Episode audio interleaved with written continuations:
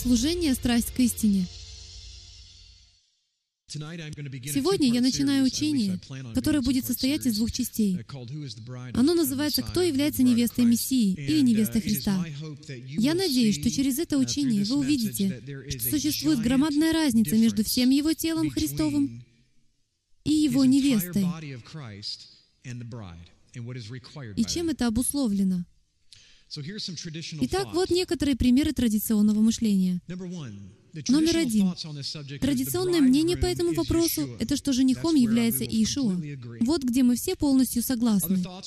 Другая мысль — невеста — это все те, кто спасен кровью Агнца. Все христиане — это невеста, и что есть только две группы — невеста и неспасенные. То, что я хочу донести до вас сегодня в этой проповеди, заключается в том, что традиции и доктрины человеческие проникают практически во все, что мы делаем и во что мы верим. Эта доктрина настолько важна для нашего понимания, что если мы поймем ее неправильно, то сотни библейских стихов будут трактоваться нами неправильно. Что я хочу выложить перед вами сегодня, так это концепцию о том, что есть понятие «невеста», и есть те, кто составляют категорию «гости брачного пира». И они абсолютно отличаются и отделены друг от друга. Не все люди, которые верят в Иисуса или Иешуа, являются невестой. И это не имеет никакого отношения к вопросу спасения. Это имеет отношение к различным уровням того, как Яхве смотрит на свой народ. И прежде чем вы поднимете глаза в потолок знак того, что я не совсем в здравом уме, разрешите представить вам сразу же несколько примеров, подтверждающих, что в Писании есть определенные места, заслуживающие того, чтобы мы углубились в эту тему. Прежде всего, у нас есть притча о десяти девах. Все они приглашены на брачный пир. На самом деле, все они невеста. Потому что если вам известно хоть что-нибудь о брачных церемониях, то вы знаете, что эти десять дев представляют собой невесту. Но они разбиты на две группы. По традиции преподается, что это спасенные и неспасенные. Но с каких это пор атеисты ждут возвращения Мессии? Это не так. И мы поговорим об этом. Мы подробнее рассмотрим саму притчу о брачном пире. Авраам подыскивает жену для Исаака. Мы поговорим о том, как это выглядит и как это связано с притчей о брачном пире и притчей о десяти девах. Все построено на том, что Авраам исчет жену для своего сына Исаака среди своих родственников. И, конечно же, мы знаем, что Авраам олицетворяет собой отца, а Исаак — сына. Поэтому мы пройдем этот материал и посмотрим, как это относится к нам сегодня. Мудрые и неразумные слуги. Все они слуги. Некоторые из них мудрые, некоторые неразумные. Традиционное понимание — это то, что неразумные — это не спасенные. Но нигде в Писании об этом не говорится, и я определенно покажу вам, что в соответствии с Писанием означает мудрый, а что неразумный. Далее, мужи Гидеоновы. Кто из вас помнит Гидеонову армию? Все они были в составе армии Гидеона, но они были разделены. Некоторые из них были достойны, чтобы идти на битву и быть засчитанными как три сотни, а некоторые нет. Мы поговорим об этом. Как насчет наследства первородного? Наследство первородного, что это значит? Это значит, что на одного первенца мужского пола возлагалась больше ответственности и выделялась большая часть наследства, которую остальная семья не получала. Они получали это, но получали через первородного. Существует различие касательно родственной связи с отцом. Израильтяне, которые вошли в землю обетованную, и те, которые нет. Знаете ли вы, что было две группы людей? Одна вошла в землю, другая не вошла в землю. Традиционно они толковались как спасенные и неспасенные. Я покажу вам, что на самом деле Писание настойчиво говорит как раз об обратном что все они составляли его народ. Но благодаря послушанию одной группе людей было позволено войти в то, что позже будет называться брачный чертог, в то время как другой группе людей было позволено оставаться вне, в народах, если так понятнее. Кстати, тысячелетнее царство построено по этому же образцу — и мы поговорим об этом либо на этом собрании, либо на следующем. Священники и остальные колена. Вы видите разделение среди народа Яхвы. Есть священники, которые к нему очень близки, и есть остальной народ, который в отдалении. Таким образом, он призывает к себе остаток. Ну хорошо, давайте приступим. Откровение, глава 12, стих 17. Короткий текст, доказывающий то, что в нем есть нечто требующее внимания. В нем говорится, «И рассверепел дракон на жену, и пошел, чтобы вступить в брань с прочими от семени ее. Это период великой скорби, сохраняющими заповеди Божии и имеющими свидетельство Иешуа. В Откровении 14.12 говорится, «Здесь терпение святых, соблюдающих заповеди Божии и веру в Иешуа». Итак, не заходя далеко, мы с вами обнаруживаем, что есть две группы людей.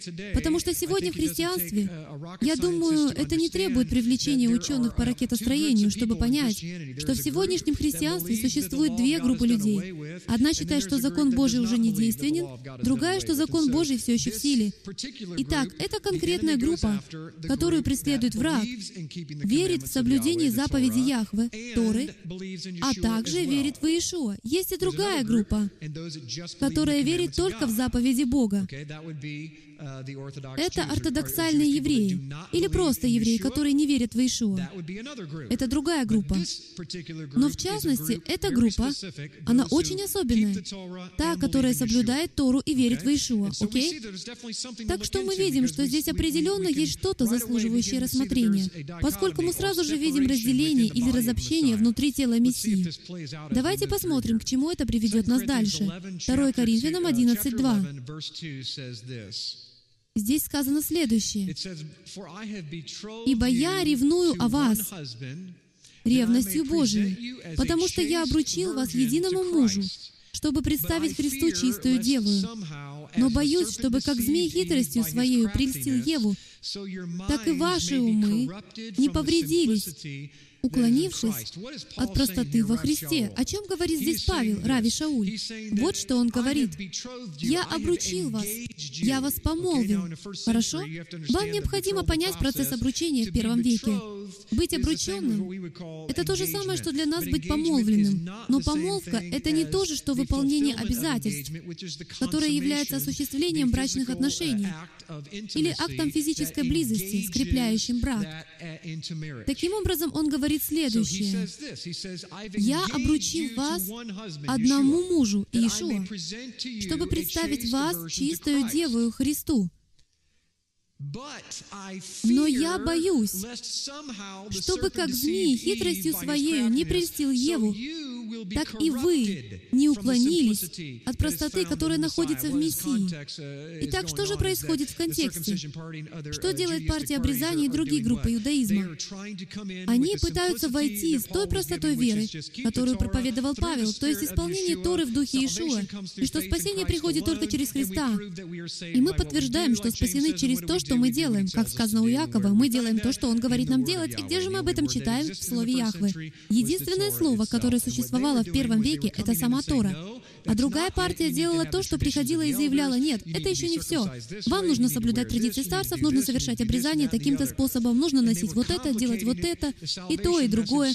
Они усложняли благую весть о спасении так глубоко и убедительно, что некоторые уходили от самого Христа, даже не подозревая об этом.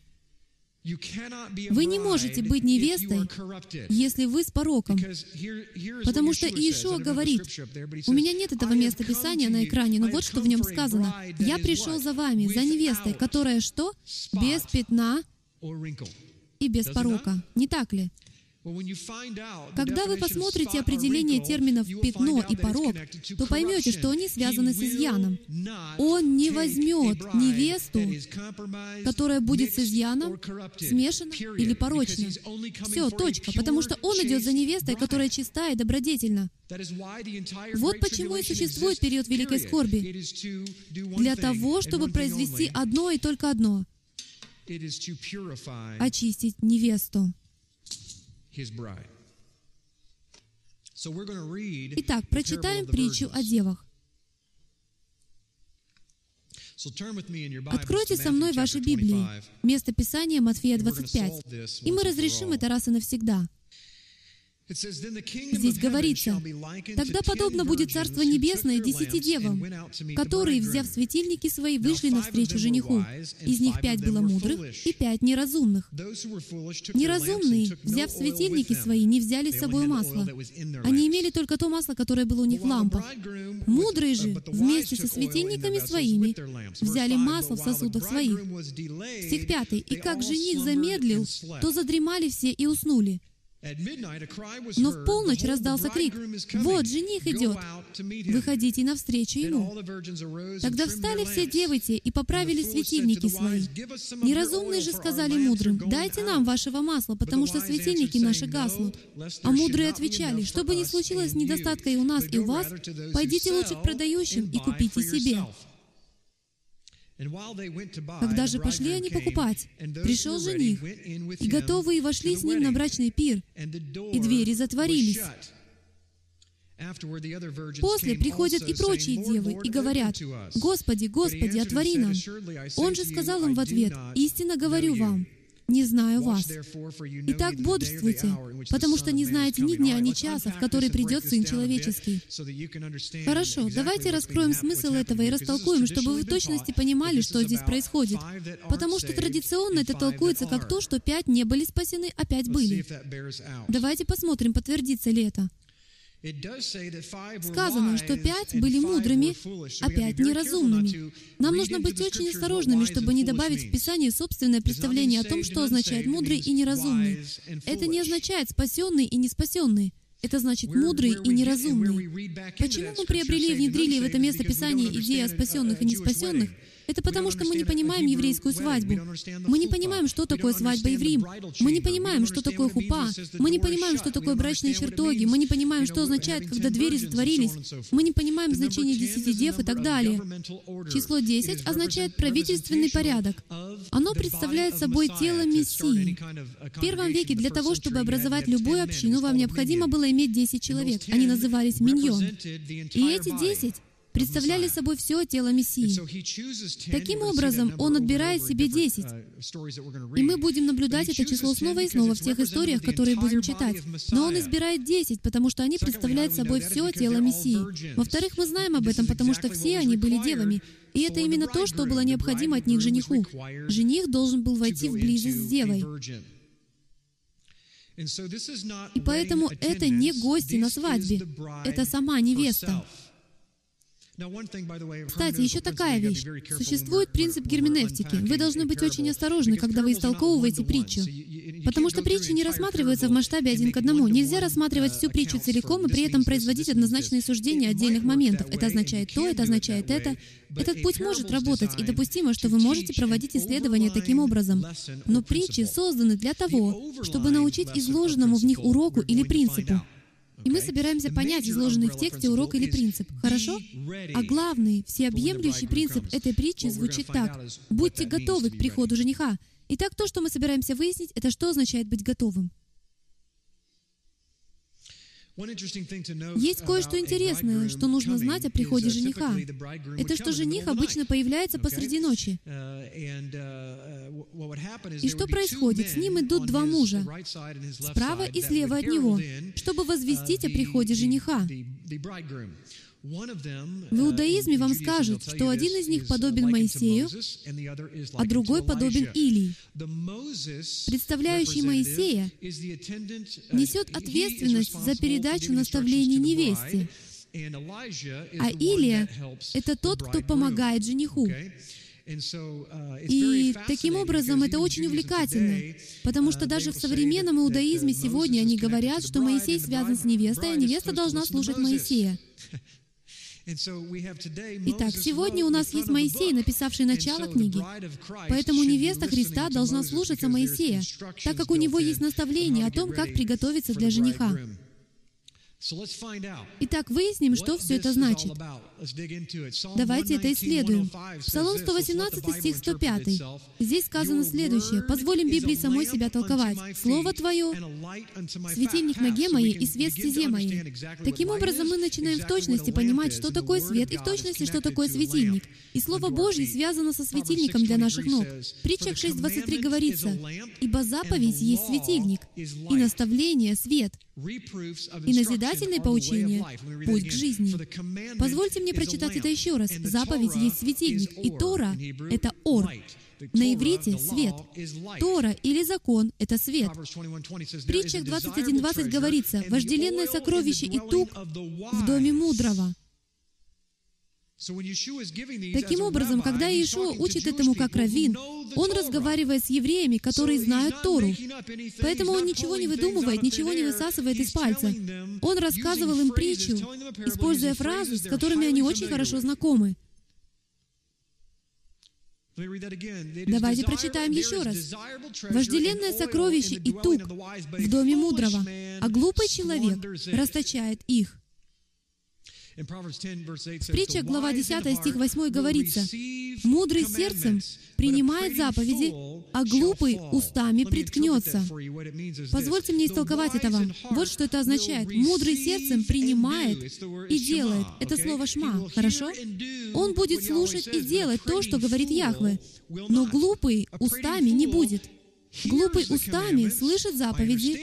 Я понимаю, что ты сказал, но он не исполняет этого. Библия называет таких глупцами. Кто является глупцом в высшей степени? Тот, кто говорит, что Бога нет. Вы когда-нибудь задавались вопросом, почему он это говорит? Потому что тот, кто говорит, что Бога нет, отвергает все Его Слово. Когда вы отвергаете Его Слово, то вы не мудрый, вы глупец. Итак, давайте узнаем, что такое масло. Потому что здесь говорится, что масло — тук в доме мудрого. Итак, мы знаем, что Слово — это светильник. Мы знаем, что закон — это свет. Давайте узнаем, что такое масло. Обратимся к псалмам, глава 18. В 18 псалме говорится следующее. Я просто прочитаю вам. Там говорится, «Небеса проповедуют славу Божию, и о делах Его вещает твердь». Просто выйдите на открытый воздух посреди Техаса или где-нибудь, где нет города, и посмотрите наверх, и вы увидите звездное небо. И вы будете удивлены, насколько изумителен наш Бог. День дню передает речь, и ночь ночи открывает знание. Нет языка и нет наречия, где не слышался бы голос их то есть небес. По всей земле проходит звук их, и до пределов Вселенной слова их. Он поставил в них жилище солнцу, и оно выходит как жених из брачного чертога своего. Таким образом, он внезапно переносит тематическое ударение с этого на жениха, потому что они точно знают, что это означает, когда жених выходит из своих покоев. Когда жених выходит из своих покоев, Просто короткий урок истории о том, как проходит еврейская свадьба. Uh, Это когда приходит невеста uh, и проводится брачная церемония. Она заходит в брачные покои, в отдельную комнату с боковой стороны дома. И они остаются там в течение семи дней. Они вступают в супружеские отношения, в то время как все гости находятся по другую сторону дверей. В американской же культуре это не так популярно. Мы уезжаем на медовый месяц, хорошо? Но в еврейской культуре там это не так происходит. Потому что шафер, откуда у нас шафер или друг жениха, как назвал себя Иоанн Креститель в отношении Иешуа, его задачей было убедиться, что свадьба была законной и что супружеская близость произошла. Хорошо. Таким образом, когда жених выходил из своих покоев, наступало огромное, огромное торжество. Пир, который вы себе и представить не можете. Это было то, что мы сегодня называем свадебным приемом. Uh, Но в первом веке, во время еврейской свадьбы, не было никакого свадебного приема до тех пор, пока не произошла супружеская близость. И не было подтверждено, что она была девственна, и все было кошерно. Они устраивали громадное торжество, закалывали откормленного ягненка и так далее и тому подобное. Итак, там говорится, выходит как жених из брачного чертога своего. Солнце восходит, радуется, как исполин пробежать поприще. От края небес исход его, и шествие его до края их, и ничто не укрыто от теплоты его. Таким образом, здесь приводится прекрасная картина земли, солнца, луны и звезд. Это подобно свадьбе. Вся Вселенная, как свадебная церемония. И там говорится, Тора Яхве совершенно укрепляет душу. Откровение Господа верно, умудряет простых. Повеление Господа праведны, веселят сердце. Заповедь Господа светла, просвещает очи. Страх Господень чист, пребывает вовек. Суды Господни истина, все праведны. А не вожделение золота и даже множество золота чистого, слаще меда и капель сота. И раб твой охраняется ими. В соблюдении их великая награда. Кто усмотрит погрешности свои? От тайных моих очисть меня, и от умышленных удержи раба твоего. Здесь еще одно послание, но не умышляйте. Как только вы замыслили что-то, вы уже согрешили. Вы должны проверять все с помощью человека или с помощью Писания. Но позвольте мне вернуться назад на секунду. Я хочу вам кое-что показать, потому что есть причина, по которой псалмопевец говорит то, что он говорит. Он говорит, что откровение Господа верно, что повеление Господа праведны, заповедь Господа светла. Итак, у нас есть верно, праведны, светла, пребывают вовек истины, вожделение золота и даже множество золота чистого. Вы знали, что масло, которое используется в светильниках, елей для миноры во святилище, называется точно так же. Это те же самые слова, которые используются для масла во святилище. Потому что то, как они изготавливали масло для святилища, для миноры, отличается от масла, которое они использовали для домашних светильников, поскольку существует существовал многогранный процесс изготовления масла. Первый отжим масла, все, что выходило в начале, было чистым оливковым маслом. Чистейшее оливковое масло первого отжима было тем маслом, которое выходило в первую очередь. Затем они продолжали прессование. Вы знаете, как это называется? Оливковое масло экстра вирджин. А вы думали, что масло экстра вирджин чище, чем масло первого отжима? Как маркетинг вводит нас в заблуждение? Масло, которое получалось в конце отжима, было более зеленоватого оттенка, потому что в нем содержалось больше масла и смол от шкурок и так далее и тому подобное. Это был самый нечистый сорт масла. Вы все оливки, мы знаем это, потому что мы все происходим от оливкового дерева. Римлянам 11 и Иеремия 11 глава. Так что вот послание о масле в вашей жизни. Когда Яхве пропускает вас через пресс, первое, что исходит из вас, это то, кто вы есть на самом деле. Итак, позвольте мне задать вам вопрос, потому что это то, что Отец делает в моей жизни. Он позволяет мне ощущать определенное давление, потому что Он желает использовать меня так же, как Он желает использовать вас в качестве света. Но в своей скине, в своем шатре, единственное, что Он может использовать, это девственное оливковое масло первого отжима. Оно должно быть чистейшим.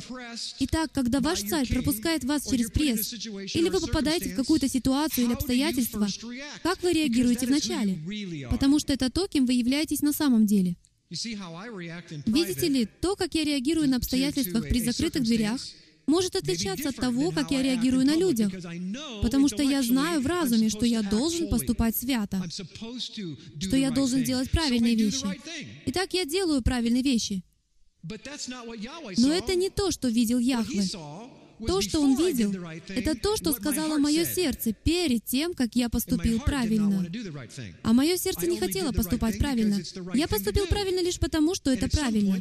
И в какой-то момент для этого есть определенная мецва. Но в конечном итоге, в день суда, я буду судим соответственно тому, что здесь внутри, а не потому, что я делаю, в силу необходимости. Это понятно? То, что вы творите своими руками, должно совпадать с тем, что входит в ваше сердце. Так что я полагаю, вопрос, который возникает у всех присутствующих здесь сегодня, это заслуживает ли ваше масло, чтобы его сжигали в скинии? Или же ваше масло заслуживает того, чтобы быть сожженным дома? Они оба дают свет. Одно вносится в святое место, в брачные покои, а другое находится за станом. Они оба дают свет. И мы видим это во всем Писании. Давайте продолжим. Матфея, глава 6, стих 22. Я хочу открыть это место. Там говорится, я хочу установить связь. Где же оно? Да, заповедь Яхве светла. Она просвещает очи. Она делает ваши глаза просвещенными. Она показывает вам. Кто-то помнит, что это за буква в иврите? Буква Айн. Это древняя пиктограмма, это глаз. И она означает иметь духовное понимание. Видеть духовно. Как вы видите духовно? Здесь об этом сказано. Знаете слово Яхве, и оно просветит ваши глаза. Итак, это связано с Матфея 6 главой 22 вторым стихом. Здесь говорится, светильник для тела, а мы уже установили, что светильник — это что? Здесь говорится, что светильник — это Его Слово или заповеди. Итак, светильник для тела есть око. Итак, если око твое будет чисто, то все тело твое будет светло. Если же око твое будет худо, то все тело твое будет темно. Итак, если свет, который в тебе тьма, то какова же тьма? Итак, теперь, когда мы определили термины, то, о чем здесь на самом деле говорится, это что Слово, Тора нашего тела, находится в глазах. Если ваши глаза чисты, и вы видите правильно, то все ваше тело будет наполнено заповедями, потому что свет назван заповедями. Что мы видим в Новом Завете? Иешуа говорит, что «Я есть свет свет миру. Hello. И в первой главе в Иоанна 1.1 сказано, «Слово было у Бога, и Слово стало плотью. Слово, светильник или свет пришел в мир. Видите, мы говорим все эти вещи, и мы имеем здесь различные идиомы. Но это не идиомы, это реальность. Он в точности знал, о чем говорил. Он был Словом. Торой, ставшей плотью. Итак, когда Тора, Слово или заповедь написано на ваших сердцах, то это не просто незначительное забавное высказывание. То, что нам нужно выяснить, это что оно значит. Поскольку даже в этом движении люди говорят, «Я верю в Тору», в самом деле, докажи это тем, что ты делаешь. Что исходит из тебя, когда ты находишься под давлением? Ты уверен, что следуешь Торе? Светильнику. Являешься ли ты светом, или же ты создаешь тьму? Каков плод, который исходит из твоей жизни? В Иеремии 8.8 говорится следующее. «Как вы говорите, мы мудры, потому что, помните, вся суть исследования — это обращение к притче о десяти девах. Там были мудрые и были неразумные. Мы мудры, и закон Господень у нас. А вот лживая трость книжников, и его превращает в ложь. Посрамились мудрецы, смутились и запутались в сеть. Вот они отвергли Слово Господне. В чем же мудрость их? Итак, мы видим, что мудрость напрямую связана с правильным обращением со Словом Божьим.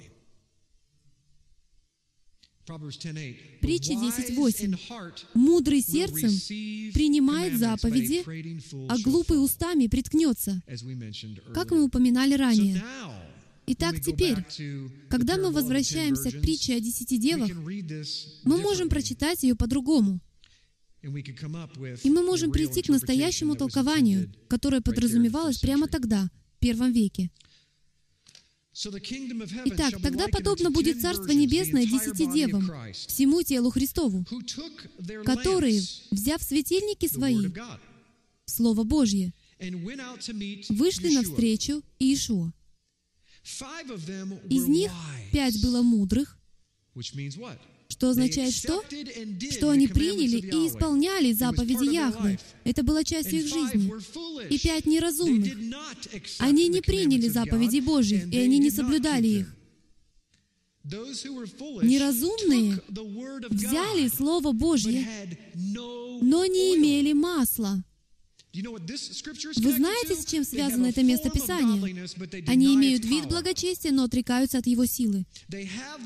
Они имеют Слово Божье прямо перед собой, но они воспринимают его неверно. Поэтому, согласно месту Писания, которое мы только что прочитали на предыдущем слайде, они неразумные. В чем же мудрость их? Иметь Слово Божье, но отвергать его силу. Сила Божья находится внутри ограды. Сила Яхвы находится в том, что когда мы исполняем то, что Яхве говорит, Он благословляет нас и наделяет силой через Своего Святого Духа. То, что я хочу узнать, это как же оно выглядит. Потому что сейчас это всего лишь теоретические заявления, которые я делаю. И я не думаю, что в этом учении мы перейдем к этому, но в следующем учении я хочу уделить время для тщательного изучения того, как это на самом деле выглядит — быть невестой. И как жених замедлил, Кстати, это мессианский, пророческий отрывок из Писания о последних временах, о котором никто не хочет говорить, потому что на него смотрят как на притчу. Что я хочу передать вам и всем без исключения людям онлайн, изучающим пророчество, это то, что есть один единственный параметр, который они не включают в свои расчеты. Есть прецедент для задержки. Это значит, что Яхве не обязательно вернется тогда, когда вы думаете, что Он вернется, или когда вычисления показывают, что Он должен вернуться. Яхве может замедлить, потому что жених может задерживаться. Вы знаете, сколько раз в Писании Яхве откладывал суд на основании прошения пророка? Было ли солнце задержано? Ученые бы сказали, это невозможно. Вы не можете задержать Солнце. Я не знаю, как это произошло, но это произошло. Таким образом, математике был брошен вызов. Яхве менял свое решение множество раз по просьбе праведников. Не удивляйтесь, когда эксперты по пророчествам скажут, что Иешуа будет тут или там, и все подсчеты сойдутся, не удивляйтесь, если он решит задержаться, потому что его невеста не готова.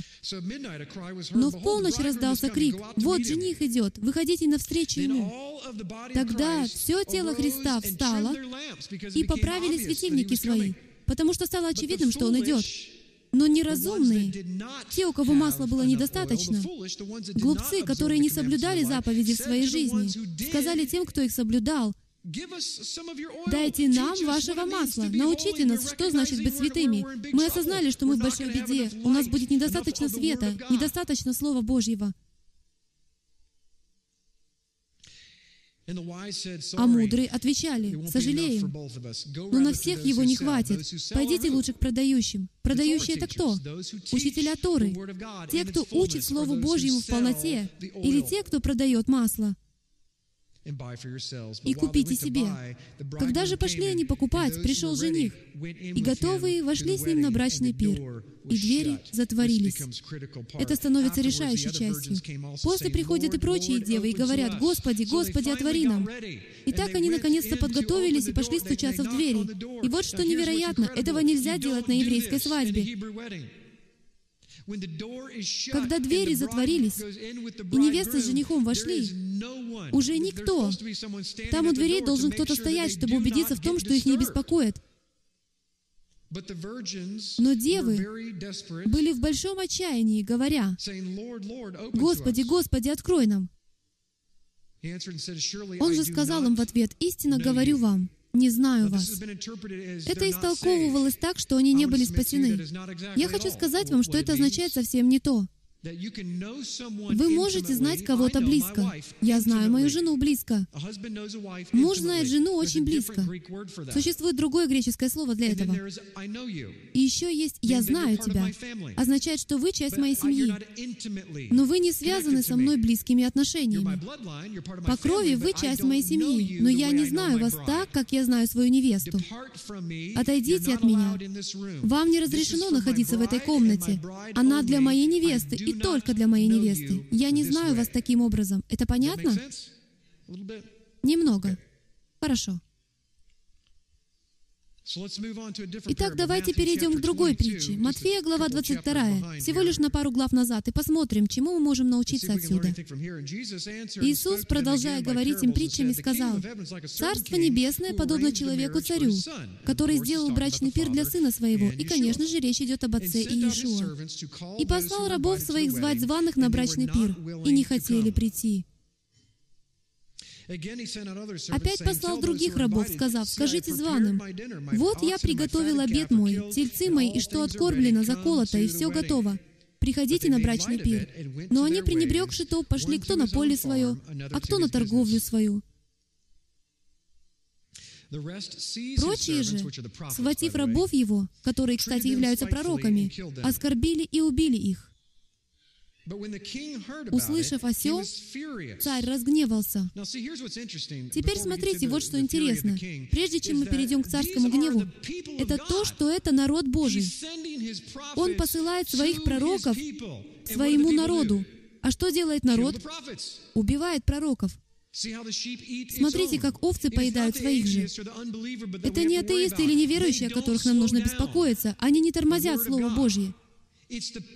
Это люди, которые утверждают, что они верующие, но замедляют, а иногда даже и останавливают распространение послания Слова на земле, убивая пророков. Услышав о сем, царь разгневался и, послав войска свои, истребил убийц он их, сжег город их. Тогда говорит он рабам своим, «Брачный пир готов, а званые не были достойны. Итак, пойдите на распутие, и всех, кого найдете, зовите на брачный пир».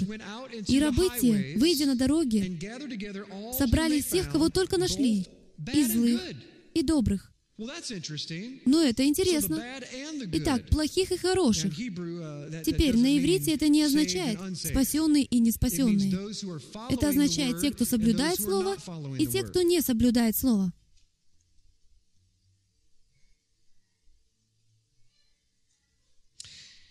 И брачный пир наполнился возлежащими.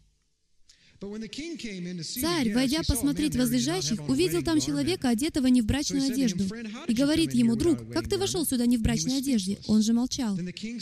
Тогда сказал царь слугам, «Связав ему руки и ноги, возьмите его и бросьте во тьму внешнюю. Там будет плач и скрежет зубов, ибо много званых, а мало избранных». Возможно, на следующей неделе я немного разберу, что означает это идиоматическое выражение «плач и скрежет зубов».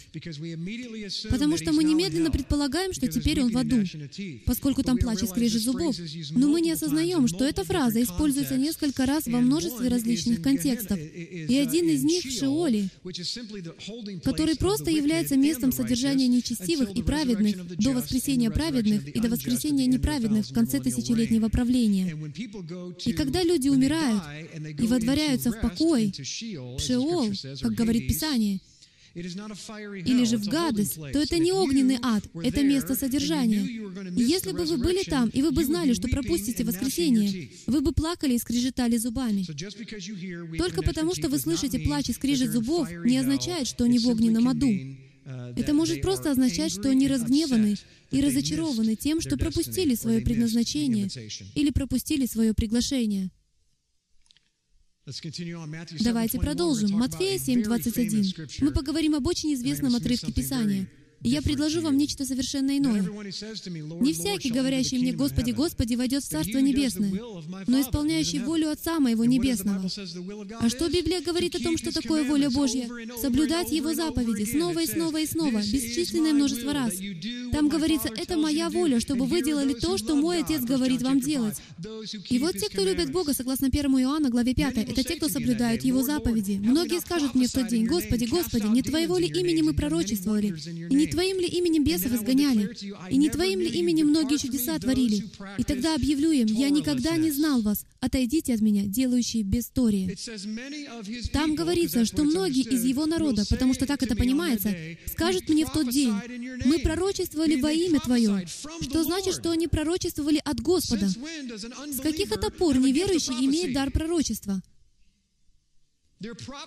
Они пророчествуют во имя Его. Они изгоняют бесов во имя Иешуа. И они творят многие знамения и чудеса во имя Его. Но есть один единственный элемент, которого не хватает в их жизни.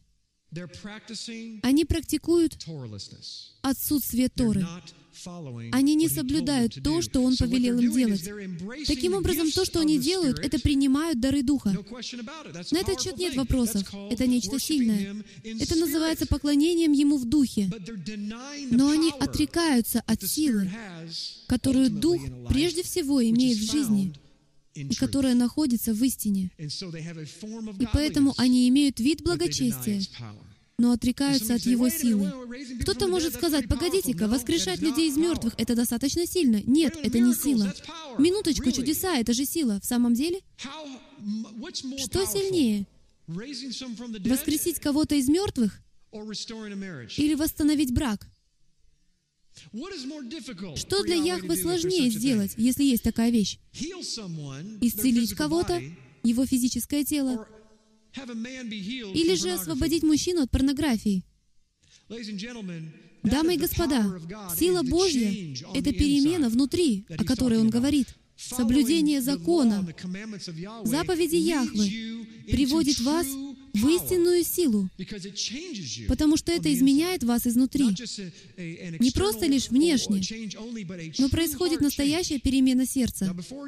Теперь, прежде чем вы на меня рассердитесь, для тех из вас, кто сейчас смотрит, или, может быть, друг прислал вам это, я собираюсь дать этому определение во второй части. Потому что я не говорю, что если вы верующий в Иешуа, или вы верите в Иисуса, что вы не следуете Торе. Я еще даже не дал этому определения. Поэтому пока не бросайте камни. Поскольку я думаю, мы можем быть потрясены, когда на самом деле дадим определение тому, что все это означает. Все, что я хочу показать вам сегодня, это то, что есть невеста и есть свадебные гости. Если вы верите, что все, кто верит в Иисуса, являются невестой, тогда у нас огромная проблема, потому что теперь у нас есть христиане, которые верят в Иисуса и являются невестой. Но с другой стороны, существует другая, целая группа людей, которые участвуют в свадьбе и называются свадебные гости. И больше никто другой не допускается. Так кто же такие свадебные гости? Нам нужно узнать это. И как же мы это узнаем? Обратившись к главе 24 книги «Бытия», и прочитав эту историю, Авраам был уже стар и в летах преклонных. Яхве благословил Авраама всем. И сказал Авраам рабу своему, старшему в доме его, управлявшему всем, что у него было, Положи руку твою под стегно мое, и клянись мне Яхвы, Богом неба и Богом земли, что ты не возьмешь сыну моему жены из дочерей Хананеев, среди которых я живу. Это значит, ты не возьмешь невесту, ты не возьмешь невесту для моего сына из неверующих.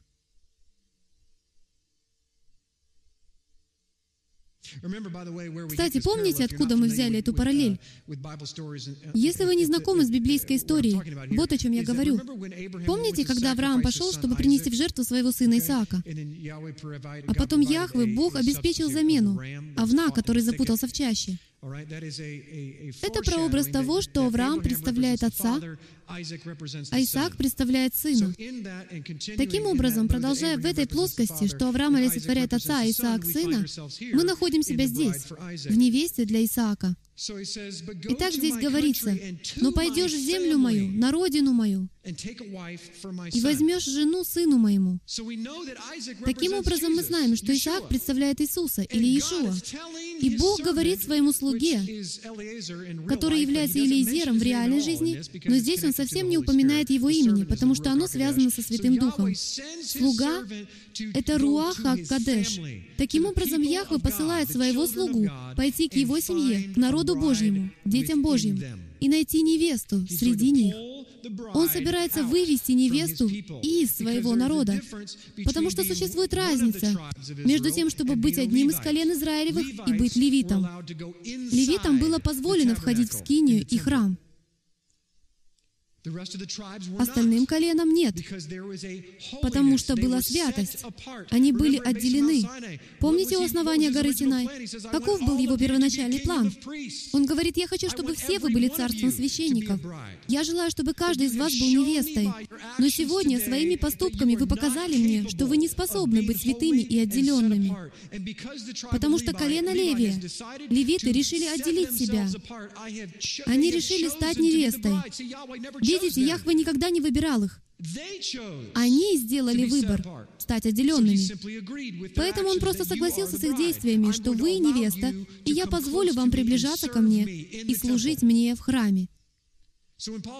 Поэтому, когда Павел говорит, «Я привел вас, чтобы вы были священниками», я хочу, чтобы вы были священниками. Вы священник. Знали ли вы, что священник может быть отстранен от служения? И с него будут сняты его царственные одежды, и он станет, как обычный израильтянин. Может быть, не неспасенный, но вы должны быть святы, чтобы приходить к вашему Богу. И нам надо выяснить, что это значит. Кто помнит двух сыновей Аарона? Надава и Авиуда. Они были священниками. Почему они были убиты? Потому что они смешали святое с языческим. И Яхва сказал, что это огонь чуждый, и он поразил их. Мы должны быть священниками и быть достойными нашего призвания невесты. Если вы хотите быть невестой Бога, то вам лучше вести себя как невеста и знать, как это выглядит.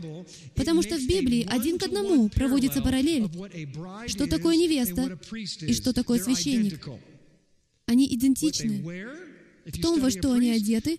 Если вы изучали священников, что они говорят, что они делают, как они поступают и как они думают, невеста точно такая же, как и священник, потому что все они должны были быть невестой у горы Синай, но только одно колено было избрано. Итак, в книге Бытия 24, не читая всю историю ради экономии времени, мы обнаруживаем, что Авраам говорит, «Я хочу найти невесту для своего сына Иешуа, Исаака. Пойди к моему народу и найди невесту». Нет возможности это обойти. Не все, кто верит в Иешуа, являются невестой. Невеста должна быть без пятна и порока. А кто из вас понимает, что вы можете верить в Иешуа и иметь уйму недостатков? Но в тот день, когда Он придет за своим народом, за своей невестой, она будет непорочной, девой, не испачканной миром. Она не будет связана с другим мужчиной, с другой доктриной, другим вероучением. Она будет следовать за Яхве в совершенстве. Значит ли это, что она будет безгрешной? Нет. Это значит, что она будет чистой. Это значит, что она шла за ним изо всех сил, в соответствии с его определением непорочности. Чтобы все подытожить, в этой первой части учения то, чем я хотел поделиться с вами, следующее — Существует значительное непонимание того, кем является невеста Христова. Потому что нас всех учили, что если вы верите в Иисуса, и вы спасены, то вы вошли, и значит вы невеста. В неправильном понимании того, кто является невестой, мы неправильно поняли, каковы требования к невесте. Потому что теперь мы взяли требования к невесте, которые должны быть связаны со священством, и заменили их спасением. Что если вы просто примете Иисуса в сердце, то вы уже невеста. Нет никаких требований к подготовке подготовки. Ни одного, ноль, пусто. Просто верь в Иисуса, и ты вошел как невеста. И таким образом многие люди из-за непонимания этого учения теперь неправильно понимают, что такое Царство Божье, и даже как попасть в Царство Божье, и что в действительности является спасением, и что значит быть в Царстве и быть вне Царства. Поэтому люди говорят, я просто хочу пойти на небеса. Я просто буду славить Бога, если я попаду туда. Вы уверены? Потому что там огромный город. Вы хотите быть снаружи во тьме или вы хотите быть внутри, где свет? Я еще не понимаю здесь всего до конца, но мы это выясним. Но одна вещь, которую я обнаружил в своих исследованиях до настоящего времени, состоит в том, что непонимание этой доктрины напрямую связано со всеми нашими заблуждениями насчет того, что означает отправиться на небеса, попасть в Царство Божье и как это выглядит в вечности. В Матфея, главе 7 говорится, что не все, говорящие мне «Господи, Господи», войдут в Царство Божье. Правильно? Только те, кто делают что? Исполняют волю Отца Моего. Что сказала Ишуа? Он сказал, «Я пришел не нарушить Тору, но исполнить ее». И все, кто учит, что законом Божьим покончено, будут наименьшими в моем Царстве. То, что я хочу предложить вам, заключается в следующем. Нам нужно узнать, как это выглядит. Потому что не все мы получим одинаковые крылья, когда мы попадем туда. Как выглядит наименьшее в Царстве Небесном? А вы уверены, что вам понравится быть наименьшим? Потому что мы предполагаем, что когда мы туда попадем, то все получим маленькие крылышки и арфы. И наименьшее означает, что вы получите чуть меньше еды в течение дня. Позвольте мне нарисовать вам картину, которая может заставить вас почувствовать себя немного по-другому. Вы приглашены в мой дом на День Благодарения. Давайте сделаем это гораздо более значительным. Вы приглашены в дом Иешуа на праздник Суккот.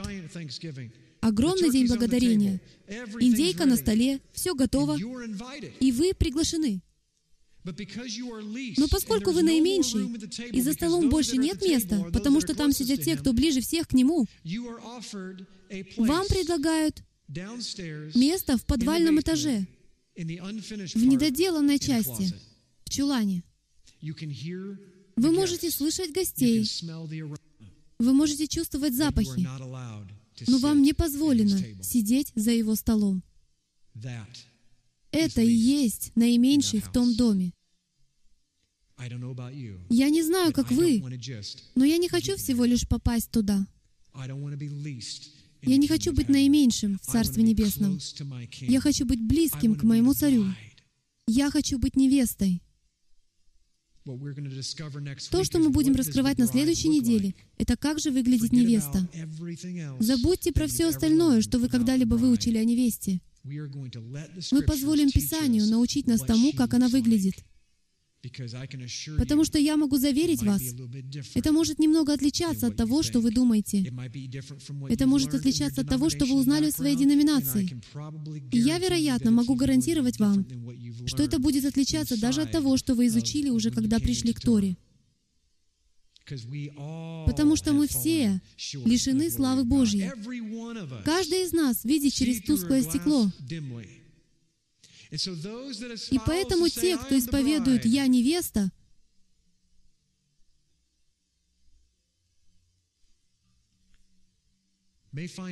может оказаться, что в судный день они узнают, что не являются невестой. Давайте помолимся. Отец, мы так благодарим Тебя за то, что Ты учишь нас о том, кто Ты есть, и тому, что Ты требуешь от нас. Отец, я молюсь, чтобы Ты пробудил свою невесту следовать за Тобой, иметь Твой закон, Твое Слово, Твою заповедь, как свет ноге нашей. Но, Отец, в то же время научи нас, как именно мы должны это делать. И что это значит? Помоги нам по-настоящему быть невестой, Господи, не только в теологии, не только в исполнении того, что, как мы думаем, нам нужно исполнять, но на самом деле делать то, что мы должны делать. Очисть нас, удали пятна и пороки. Войди в темные уголки нашего сердца. Покажи нам, кто мы есть на самом деле.